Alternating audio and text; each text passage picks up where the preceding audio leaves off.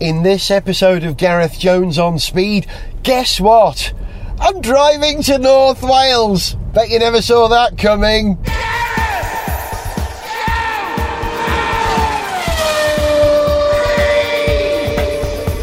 Hello, welcome to Gareth Jones on Speed.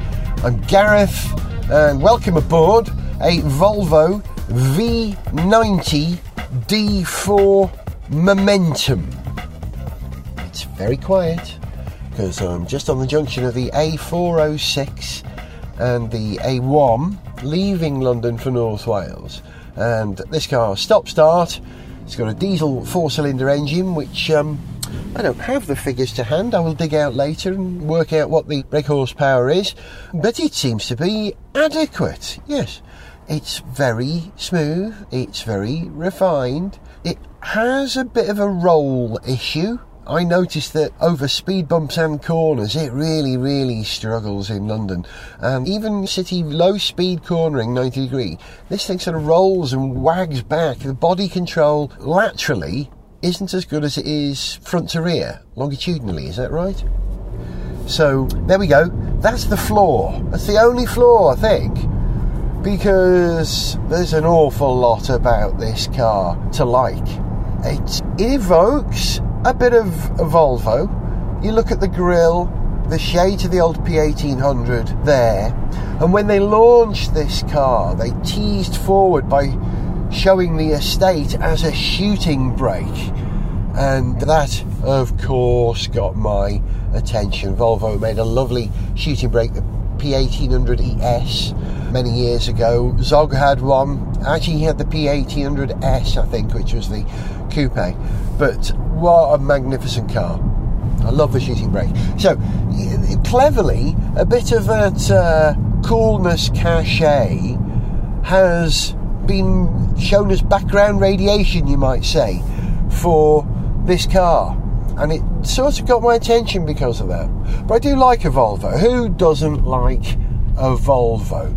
You know, who didn't like a Saab? But Saab are no longer with us. But thanks to some good timing from Geely, they acquired Volvo at a reasonable fee, I believe, from Ford and have invested in it quite heavily. And they really are pushing Volvo at Mercedes, BMW, and more importantly, Audi owners at the moment. They're going for bigger numbers than they ever have before, and my guess is it's probably working, I mean, judging by the number of XCs, the full gamut of XCs that you see around on the road. A very, very popular car in a very popular sector of the market. So it's working, it's working.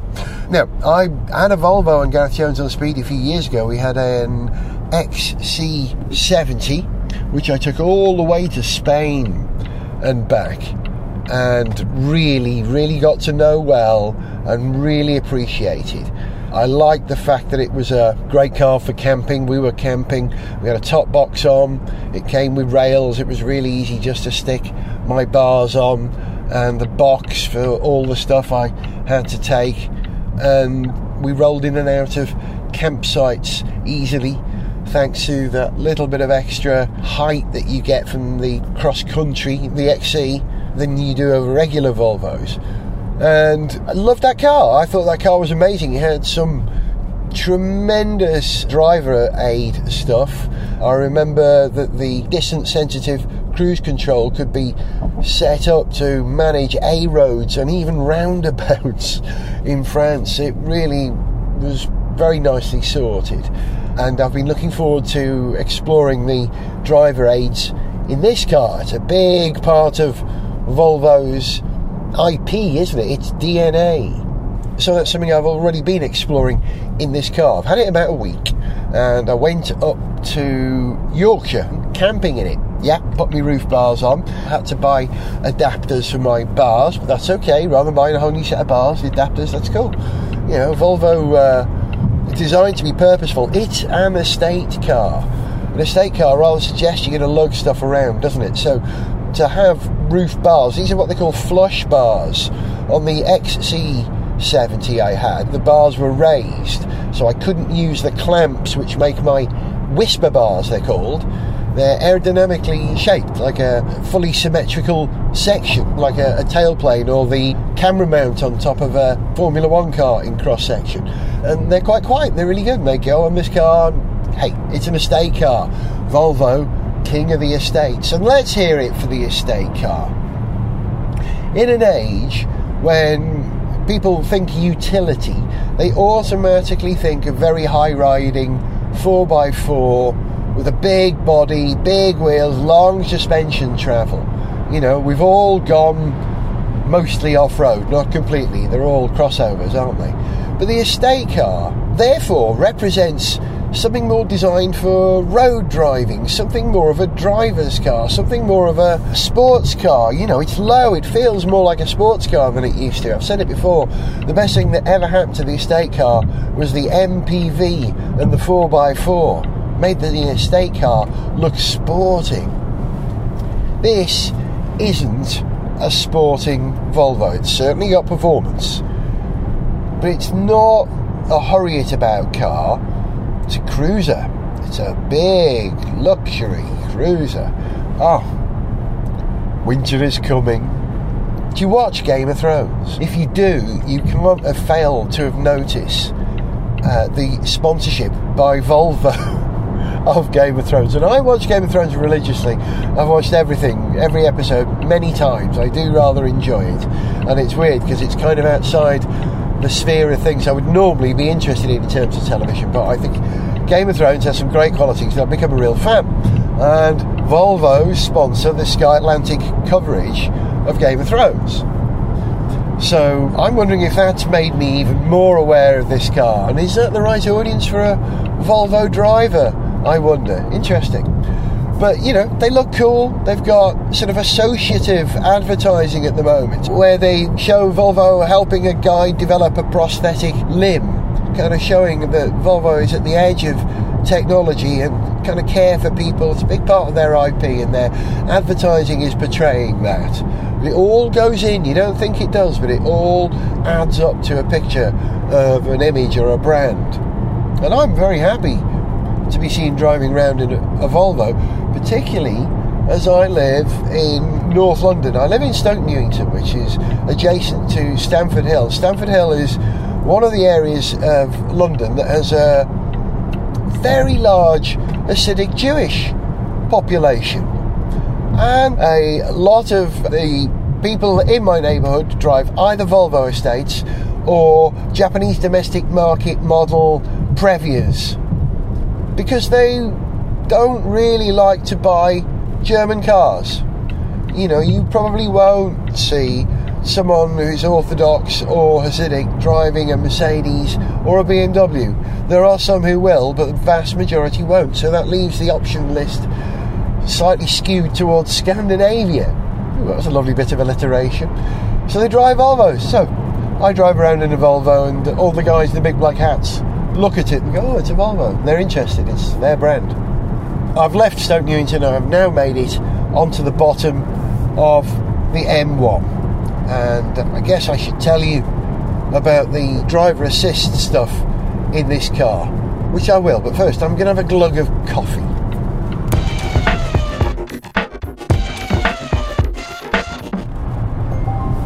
I don't know if you heard that tiny bling that was a reminder from the car that I'm in charge of but not driving that I need to put my hand back on the steering wheel. Because this car is equipped with pilot assist, which is a level of autonomy. It's not fully autonomous, it has the ability to maintain a safe distance from the car in front while setting a speed I've driven lots of cars that have that, and they all do that rather well now. But it also has the ability to maintain lane position by reading the data around coming from white stripes, and if you can override that by hitting the indicator. There we go. I've just done that now, and the indicator. Once you put the indicator on, allows the car to drift from what I was in the centre lane back to the left-hand lane. Can you hear the rain? Now, we're going around a bend at the moment. I've got to have my hand on the steering wheel, holding a little bit of pressure. but I can feel that the car is following the bend. It turns a little late for my liking. I'd like it to turn just a little bit early, and I'd like its position in the lane to be slightly right of where it is. It tends to sit a little close to trucks and the left hand edge of your lane, in my opinion. And I don't know if that's trimmable. If it were trimmable, that would be quite a nice thing to have as a, a menu option. So, this car, they call it Pilot Assist. It's not full autonomy, it's Pilot Assist. You've got to be here. Um, because you have to keep a bit of pressure on the steering wheel to stop it from disengaging, it does occasionally feel like you're slightly fighting with the car for control, as if it doesn't want to overtake, it doesn't want to do stuff. You know, it wants to carry on in a straight line. But holding that pressure on makes you feel like you're arguing with it a little bit. Psychologically, deeply psychological. I know the car's in control. And it does accelerate nicely if you use the indicator as an overtaking device. That works rather well. And I'd say it's probably 85% reliable. That's just a figure I've picked out of the air for how much confidence I've got in it. There's a lot of confidence in it, but not full confidence in it. Because I was coming down the A1 from Yorkshire in it the other day using Pilot Assist, and it failed to follow a curve in the road and would have put me in the central reservation. But because I had my hand on the wheel, because you have to, I was able to rectify that, but it wasn't going to do it. And I don't know the reasoning for why it put me in that situation, what combination of influences caused the software to think that straight on was the right plan when it clearly wasn't. But it did slightly tarnish my faith in the car. Slightly. But here I am using it now, so I'm happy. You know, I'd be much happier if I could take my hand off the wheel completely, but it would give me a bling every 12 seconds to remind me of that. But being able to take your hand off, you know, to reach something, to get your glasses, to pick up a coffee or pick up this recorder, that's actually a very good thing for Gareth Jones on speed yeah, this car, if you want to make a podcast, a car with a little autonomy, that's what you want. As the Buzzcocks once sang, I want you, autonomy. Gareth Jones on speed!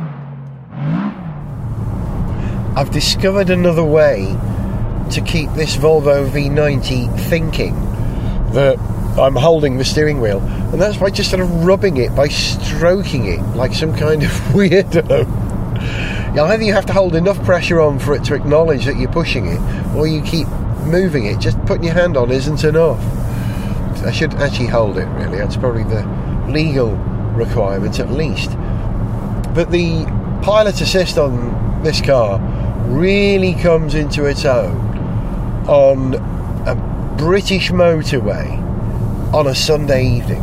I decided to make this journey up to North Wales on a Sunday evening, which is usually the opposite. I'm usually coming down from North Wales, and you know, the M6, the M1, the M56, even my A55 is all really busy. At the moment, I'm on the M1 going north, four lanes, but we're all rolling. There's no speed limit in the temporary speed limit zone, so I've set 70 and gone through maximum pilot assist, so it's maintaining distance from the car in front. It's going as close to 70 as it can within that distance, and it's keeping me in a lane. And the cars are varying their speed a little bit, slowing up, accelerating, you know, three or four miles per hour. But I've got both feet off the pedals, and the car is taking care of it very nicely and this is the first internal combustion engined car I've driven that's capable of doing that. It's just asked me to apply steering. I wasn't holding enough pressure on the steering. Do you hear that blink? Now, a Renault Captur has just slotted in quickly in between me. Hear that? Changing tone. The car's slowing down. And that's okay. We're all averaging out a nice speed together. That's all right. I'm in no hurry. Every other car with this level of autonomy I've driven has been electric, and that means one other car the Tesla.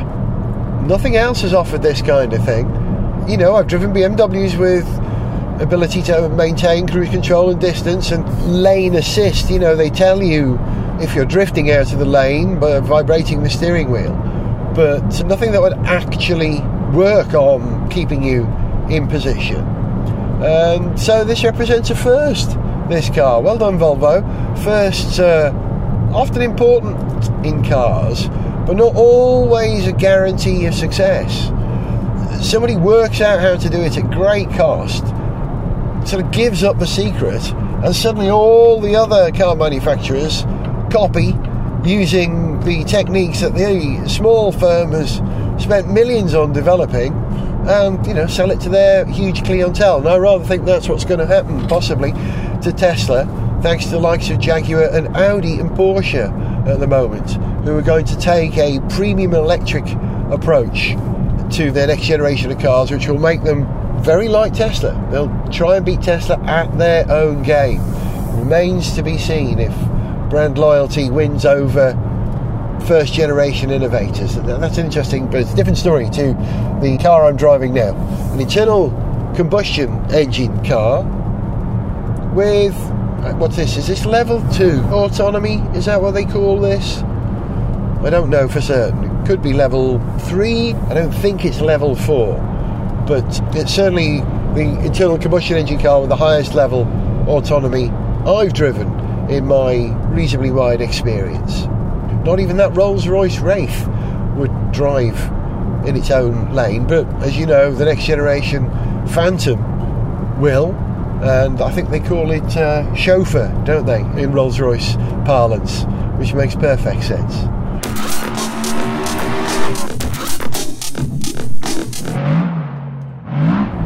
Let me tell you about the drivetrain on this car. It's an 8 speed automatic mated up to a four cylinder turbo diesel, which is pretty refined. You know, it doesn't clatter, you can hear it.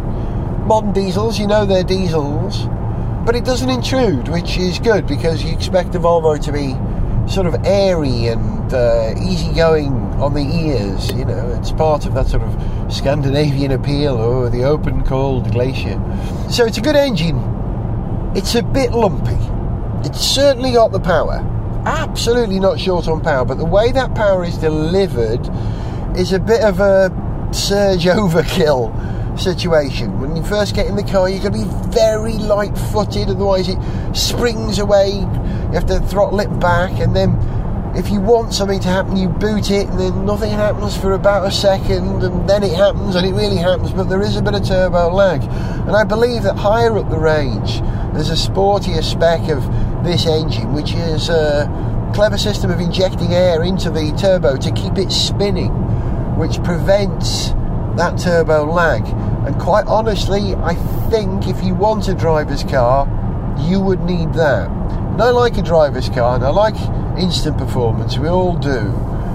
You can always drive around the characteristics of an engine, but you perhaps shouldn't have to. So my suggestion would be to look into that. If you were thinking of buying this car, go for the one with the sportier engine spec for that reason. I'm, I'm, sure that the turbo lag will be managed better. It's not the end of the world, but it would be nice to eliminate it completely because the rest of the car is so very, very good.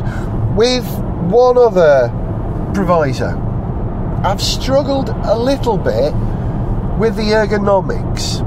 It comes with this enormous, what I guess must be an 8 inch screen, which you do pretty much everything via. The only knob below it is a unlabeled home button. It's a button with a white line on it. Press that and you get the home, which gives you your layout of sat nav, which radio station you tune to, what your phone is doing, and car status messages. I'm just looking at those now and noticed to see if there is one. No, there aren't any. Okay. Uh, but most of the time it will be the sat well it'll be whatever you want it sat nav's really good nice big screen it requires very positive pushes which makes the entering destinations for SatNav a little bit slower than I think it could be. Really positive pushes to make everything happen on screen. Please, come on. So it's alright, it's okay. But all that works rather well. There are a couple of other buttons underneath the screen, real buttons. There's a fast forward button for skipping tracks, a play button, and a pause button. That's only three buttons, including the volume. And heated rear window, heated front window, and hazards. That's it. Everything else done on the screen, which is okay. I've managed quite well with all that. AC controls are very good because it's automatic. You tend to set it once and leave it, and that's fine for a long time, even though my phone was connected, it didn't recognise that my phone was connected. And it's an Android, and it connected to Indy, my son's iPhone, no problem. But the Android, it wouldn't recognise the tracks on my phone and allow me to control those, to identify those remotely, even though I could control it. And there are double controls for that on the steering wheel, of course. But it's the controls on the steering wheel that baffle me most.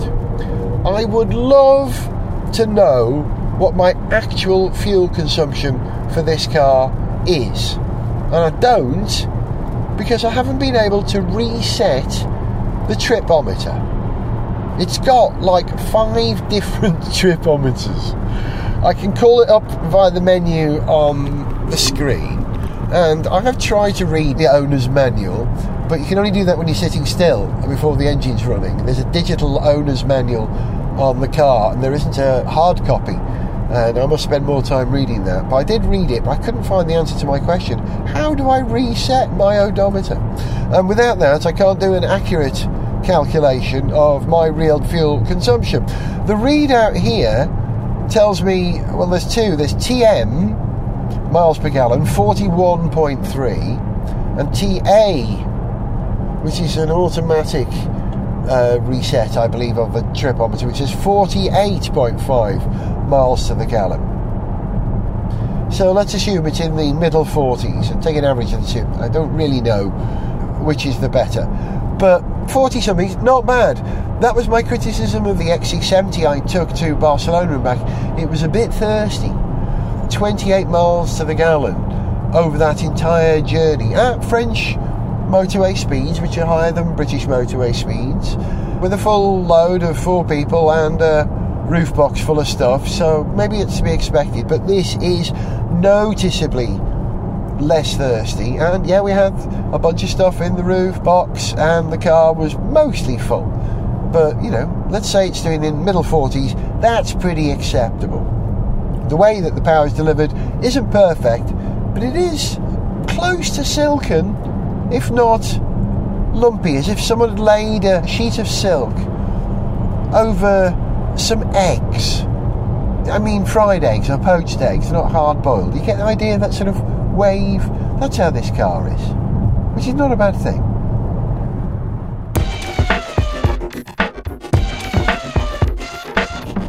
That was interesting. A moment ago, I just had an intervention it's not a word that was in common parlance a few years ago, but you tend to say intervention a lot these days, don't you? You know, oh, I've got a mate who's got a drug problem, so a few of his best friends got together and we had an intervention and we've stopped it. In school, no, I'm afraid there was an intervention, otherwise his behaviour would have been, well, I just had an intervention from a car, which is a first.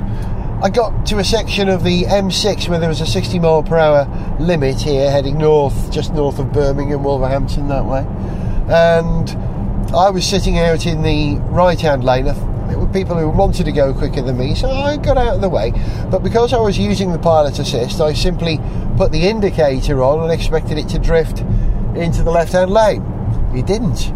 So I gave the steering wheel a bit of a shove and it shoved back it didn't want me to change lanes because there was a Land Rover Freelander in that lane that it thought I was going to be a little too close to for politeness.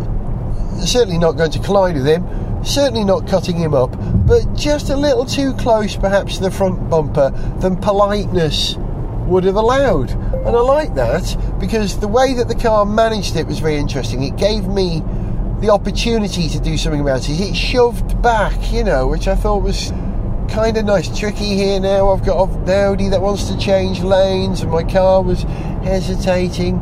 Not perfect, not perfect. I had to speed up to clear that car, and I'm now in a 60 mile per hour zone. Interesting, interesting. So yeah, good stuff and bad stuff, but not completely flawless. But is any driver assist or autopilot system completely flawless? I think not. Not until absolutely everybody's using it are we totally safe. But I am a big fan of driver assist, you know, autopilot if you like, for when you're in heavy traffic conditions where everyone's cruising at a limited speed, a temporary speed limit, or there's just too much traffic and it's stop, start, stop, start. Because I think systems will probably manage that better than a tired and distracted driver. There's some really odd and brilliant bits of tech on this car for daily use. The first one is really nice. There are two buttons on the boot. It's nice to have a hatch that closes electrically. There are two buttons. One is close, the other one is close and lock. Nice.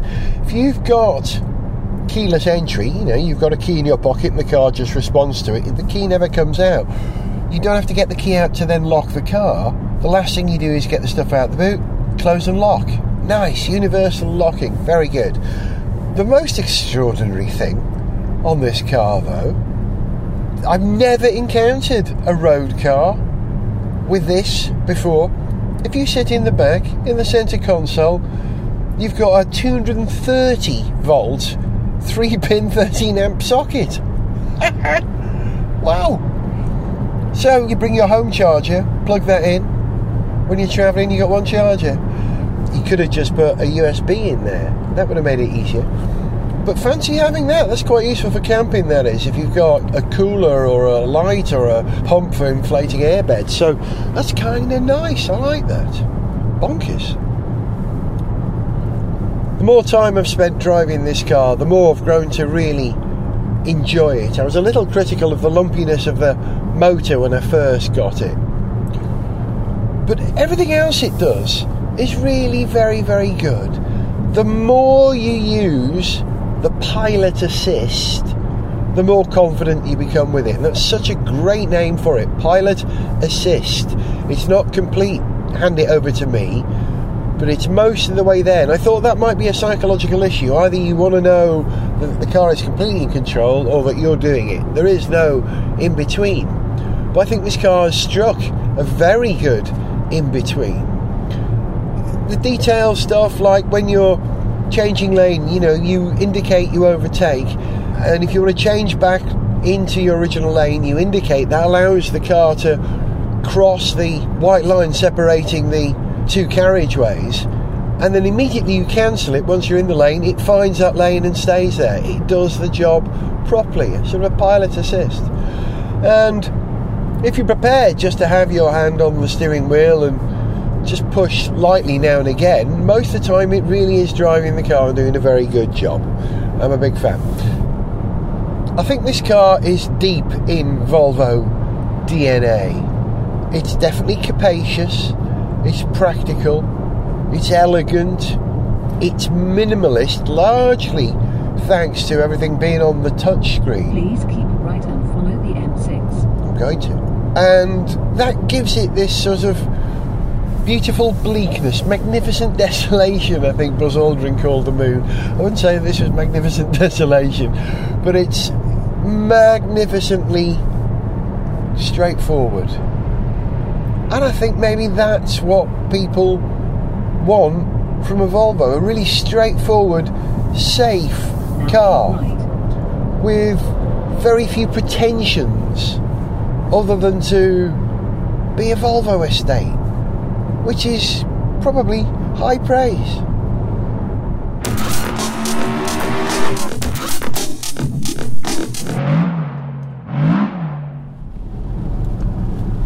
I found a bit of a workaround for the turbo lag, for want of a better word, in this car. And that is the drive mode button down by the starter. which is not a button by the way, it's a rotary knob. You kind of rotate to the right to start. Kind of cute. So next to that, you've got a knurled rotary knob, which if you rotate, you get an option on screen to tell you what mode you're in. If I engage, default mode for the car is comfort. If you go to eco, efficient drive, that will prevent you from flooring it and it'll give you better performance. Or if you go to dynamic, I've engaged it now. That was the pilot assist disengaging, so I'm on an A road now. It doesn't like A roads in the way that it can cope with motorways. It really struggled with Now turn right. it, actually, it's done a couple of roundabouts quite well, I have to say, on their roads, but it really struggled on the exit from the M6 to the A51, I think it was. There was a multi lane thing, and it really didn't know what was going on. So I took over, but you know, you can't ask it to do everything. But yeah. Uh, drive around in dynamic mode, and the car is a little more responsive. It keeps it buzzing a little bit better, but it's still not lagless completely. Plenty of oomph though. You do have to be careful if you put your foot down. You find yourself doing very silly speeds. It just surges very nicely. Now, here we go. Yeah, I'm on an A road and it didn't see the white lines at all. There would have put me in the soft verge, but I'm told this car has all sorts of other safety features as well, which will prevent you if you go into a soft verge you turn away from it. So maybe once it realised I'd made a mistake, it would fix it. But by then, I'd probably have a punctured tyre and a bent wheel as it hit the curb between me and the soft verge here. So, A road, I'm going manual.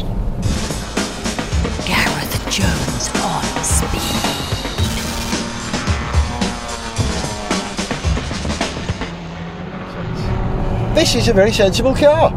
Took it up to Yorkshire with just one of my sons, Indigo, and Violet. Tycho was off doing something else. And we had loads and loads and loads and loads and loads of room. Violet sat in the back to keep Indy company, and I had my guitar in the passenger seat to keep me company.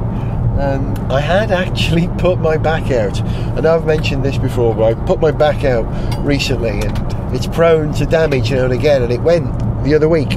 And so before I went camping, I had to spend a lot of time going up into the attic, getting all the camping gear out of the attic, fitting the roof bars to this car, fitting the top box to this car, putting everything in. And we got in the car and we drove up, and we were going to a wedding in which a bunch of us were going to be camping in a friend's garden, staying at a friend of a friend's house. And literally within half an hour of getting on the road with everything, we got a message from the people we're going to stay with. Oh, no need to bring your tent. We've got a really massive house. Come and sleep in the house. so with my poor bad back, I'd made all that effort to get everything in the car, and I needn't have worried. But I tell you what, this car has, I'm pretty certain, the most comfortable driving position and therefore seats of any car this side of that Rolls Royce Wraith. Man, it's a perfect position.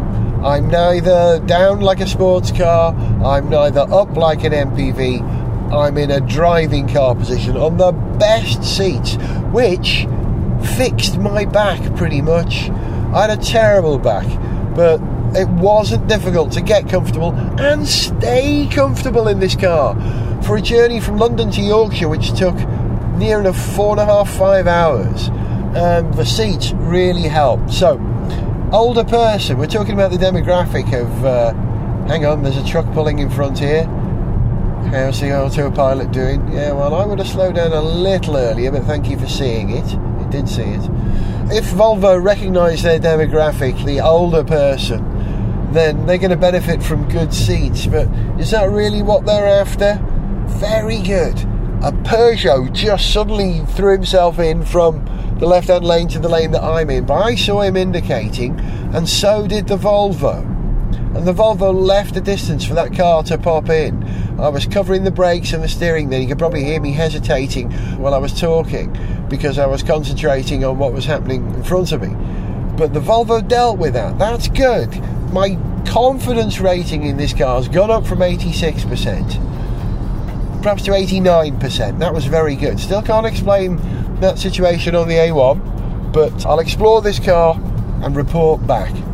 So, as I was saying about Game of Thrones, winter is coming, Volvo sponsoring Game of Thrones on the television. This car got the best throne. It really has. How about that? Pulled it full cycle. I was Gareth. This was Gareth Jones on speed. In a Volvo V90 D4 Momentum. Very good. To send us an email, see pictures, get song lyrics, join our Facebook fan site, follow us on Twitter, or to find out about sponsorship opportunities, go to garethjones.tv. Gareth Jones on Speed is made in London by Whizbang. Gareth Jones on speed!